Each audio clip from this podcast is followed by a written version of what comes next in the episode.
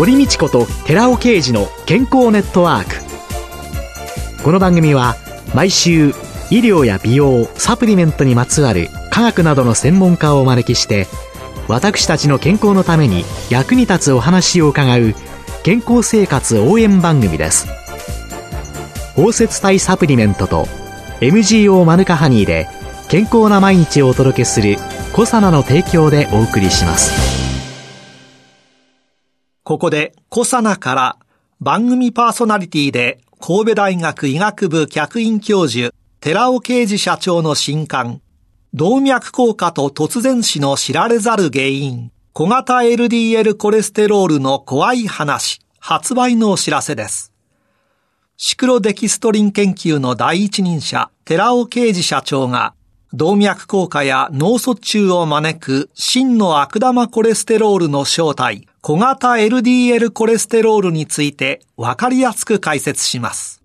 寺尾啓二小佐奈社長の新刊、動脈硬化と突然死の知られざる原因、小型 LDL コレステロールの怖い話、発売のお知らせでした。こんにちは、堀道子です。こんにちは、寺尾啓二です。今月は小佐奈社長で神戸大学医学部客員教授の寺尾啓二さんとともにシクロデキストリン消化管ケミストリーによる美容と健康というテーマでお送りしています。4週目の今日はアレルギー疾患や大腸炎を抑える酪酸菌と難消化性オリゴ糖によるシンバイオティクスの提案という、またシンバイオティクスという新しい言葉が、はい、出てまいりましたけれども、はいプロバイオティクスと、はい、プレバイオティクスと、はい、シンバイオティクス。そうですね。プロバイオティクスっていうのは乳酸菌であったり、ビフィズス菌であったり、腸の中でも善玉菌、これを意味してまして、一方で、こういう善玉菌の餌になる食物繊維であったりするもの、これをプレバイオティクスと言うんですけれども、最近ではこれを一緒に配合したものをシンバイオティクスと言いまして、より腸内環境が整うというものなんですけども。プロとプレを一緒にしちゃった。はい。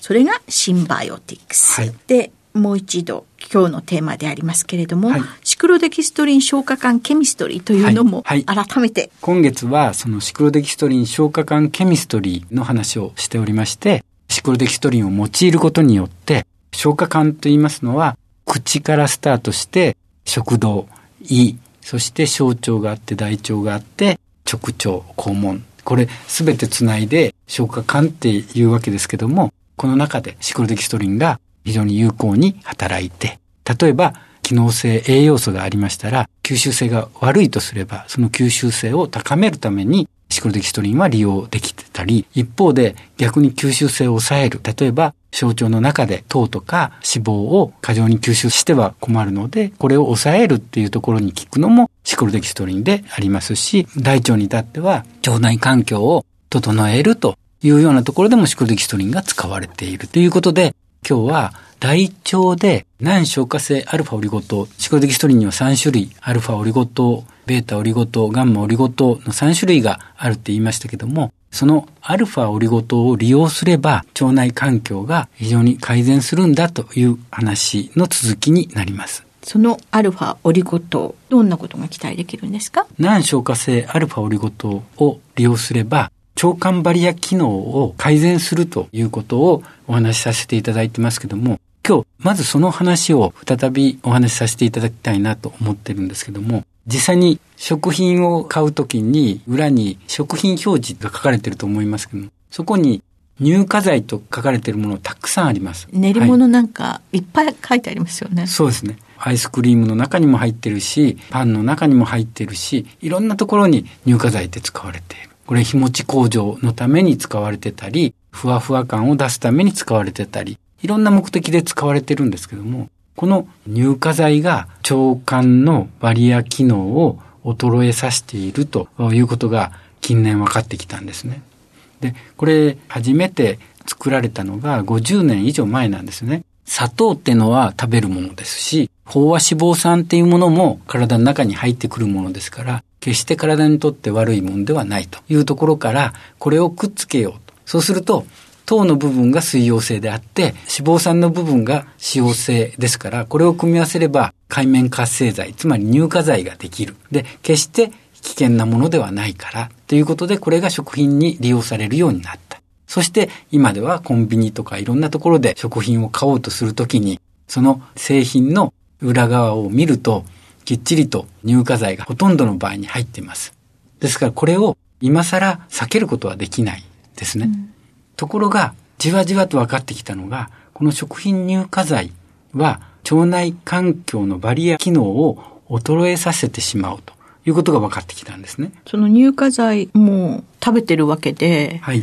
それを避けることができない、はい、ということになると、一般の生活者としてはどういうことを考えたらいいんですかね？それで、そういうバリア機能が失われてきて、リーキーガットっていう言い方をするんですけども、はい、つまり腸の中にいろんな異物が入ってきます。病原性の細菌も入ってきます。ウイルスも入ってきます。それがちゃんと防御されていれば、つまり腸管バリアで守られていればいいんですけども、それが崩れて、腸管バリア機能が崩れてきて、リーキーガットって言うんですけども、リーキー、つまり漏れるっていうことですね。ガットが腸管ですから、漏れる腸管と直訳しますけども、実際に漏れるのは腸の中から体の中に入るというところを意味するんですね。実際にはいろんな病原体が入ったり、病原菌が入ったり、そしてウイルスが入ったりするわけです。その中にアレルゲンなんかも入ったりもするわけですね。っていうようなことになるわけですけども、その修復をするのに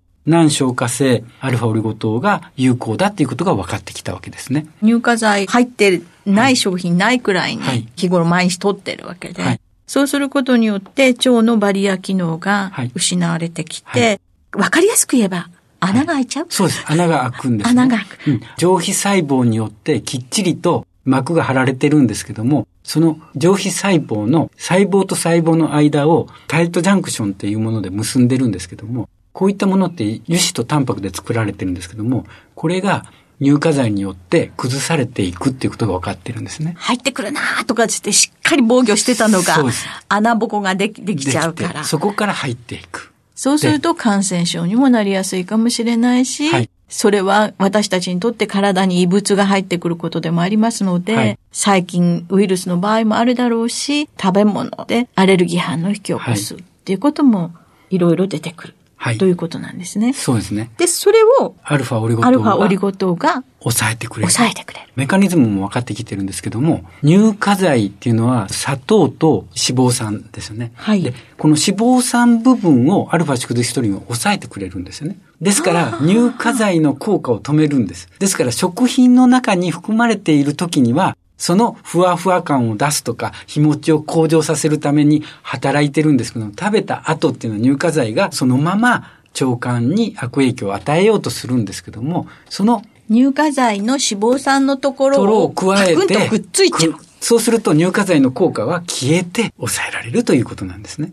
それでその間に自分で回復できる。はい。乳化剤によって腸管バリア機能は低下しているわけですから、その乳化剤を抑えることによって腸管バリア機能を戻すっていうのが一つあるわけなんですね。はあ、で、これがどうして免疫なんかに関係するんだっていうふうにつながっていったんですか、はい、実際には無鎮層っていうのは免疫層なんですけども、腸管の上皮がありますけども、そこに粘膜層がありますね。はい。で、これがいかに粘膜が存在しているかによって、腸管は守られているわけですけども。魚なんかが、鱗あれのところがネバネバで、お塩でこうやってやる、あれですね。そうですね。そこのネバネバのムチンがきっちりと生産されるかどうかっていうのが大事ですけども、えー、アルファオリゴ糖を取ると、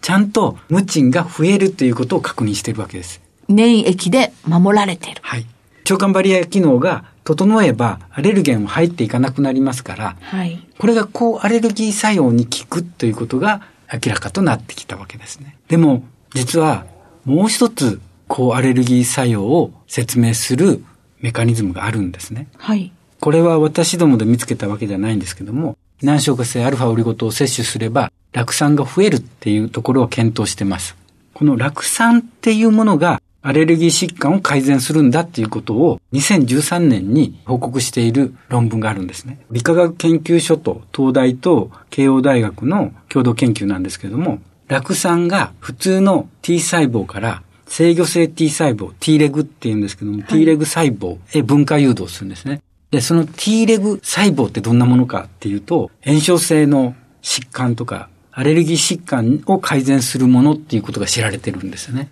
つまり、酪酸が T レグ細胞を増やすということが分かったわけです。自己免疫みたいなものの免疫抑制なんかに働く、そう、ね,、いう制御に働く T レグ細胞というのを、はい。きちんと作り上げていく。作り上げるっていうことですね。うんそうすると、これはアルファオリゴ糖を取ると、酪酸は増えるんだという。ということですよね。はい。ですから、こう、アレルギー作用も出てくるんだということなんですけども、難消化性アルファオリゴ糖が有効だっていうことですので、私が考えたのは、酪酸菌を組み合わせたものがシンバイオティクスとして最も強力なんじゃないかと思ったわけです。ビフィズス菌とか乳酸菌っていうのは、胃酸を通過することが非常に困難だって言われています。よく製品の中では100億個の乳酸菌を配合しましたって言ってますけども、はい、腸内細菌っていうのは100兆個なんですよね。100億個を配合しましたっていうことになると1万分の1です。つまり1万人の兵士の中に1兵士が入っていくっていうようなことになります。ですから私は餌となるものを与えてその生きている善玉菌の餌にして善玉菌を増やすっていうのは一つ大きな方法だと思います。はい。はい、でも、酪酸菌を持っている人っていうのは、実は人の中でも10%から20%しかないんですよ。ですから、酪酸菌も一緒に取りましょうと。酪酸菌を取って、うん、そして難消化性アルファオリゴ糖を取れば、酪酸菌の餌になりますから、酪酸をきっちりと増やすことにつながる。そしてもう一つ大事なことがあります。そこで酪酸菌を配合する理由なんですけども、これ論文ではっきりとしてるんですけども、酪酸が増えると腸内の酸素が減るんですよ。腸の中ではどういう菌が多いかを見ると、通性嫌気性細菌っていうものと変性嫌気性細菌っていうのに分かれます。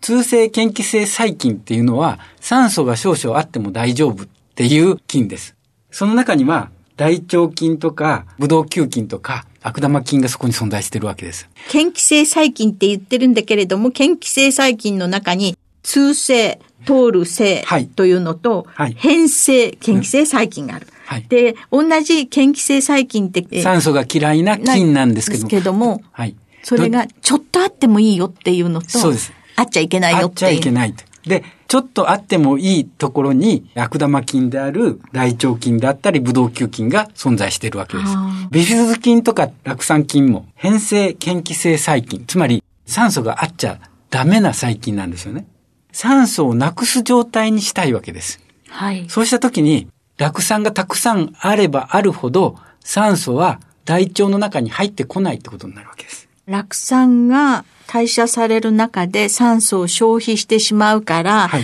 腸の中に酸素は入ってこない。来ない。そうすると、悪玉の方の通性嫌気性細菌は、なかなか、なかなか生きにくい状況になる。で、そして、変性嫌気性細菌が支配の環境が得られるということなんですね。腸の中の環境がこれで整いますということなんですね。そうです。で、実際にシンバイオティクスとして利用できるかどうかっていうのは、ちゃんと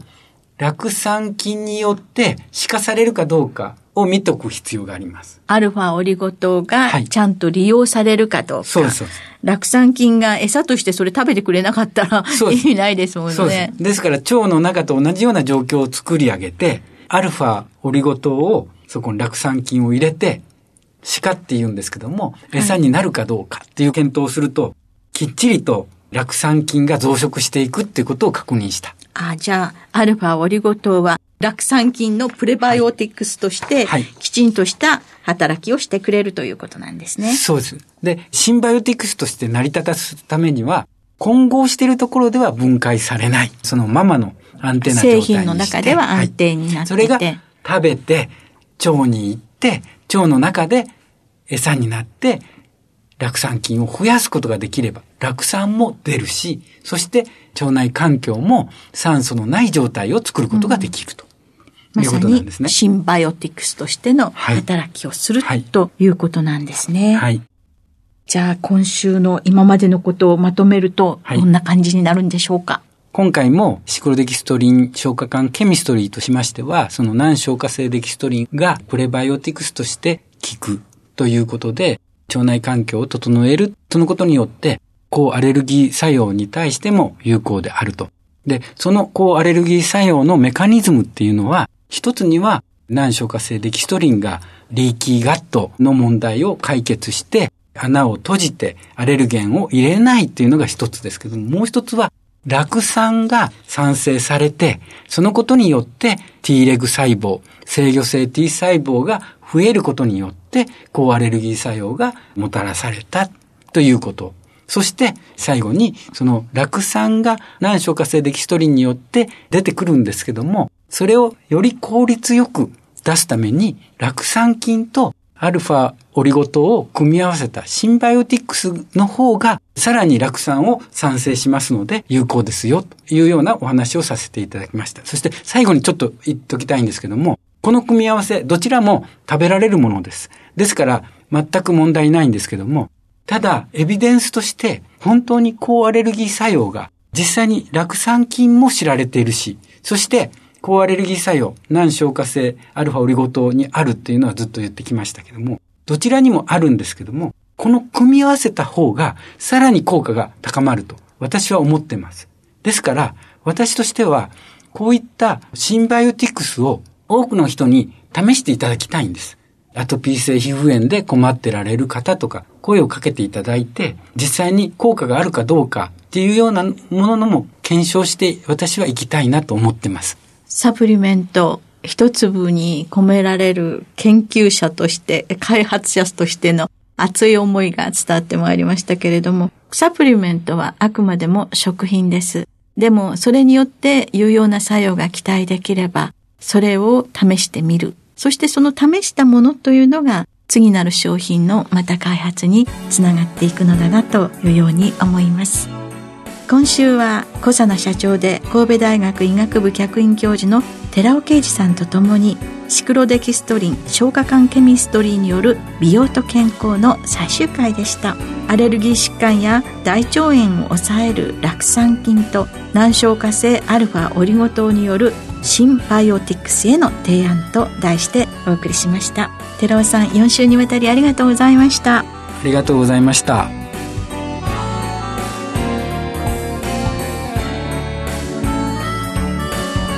ここでコサナから番組お聞きの皆様へプレゼントのお知らせです美肌のための3つの成分レチノールコエンザイム9点 Rα リポ酸を配合した美容液コサナのシクロラボラトリトリプルエッセンスを番組お聞きの10名様にプレゼントします。プレゼントをご希望の方は番組サイトの応募フォームからお申し込みください。コサナの美容液シクロラボラトリトリプルエッセンスプレゼントのお知らせでした。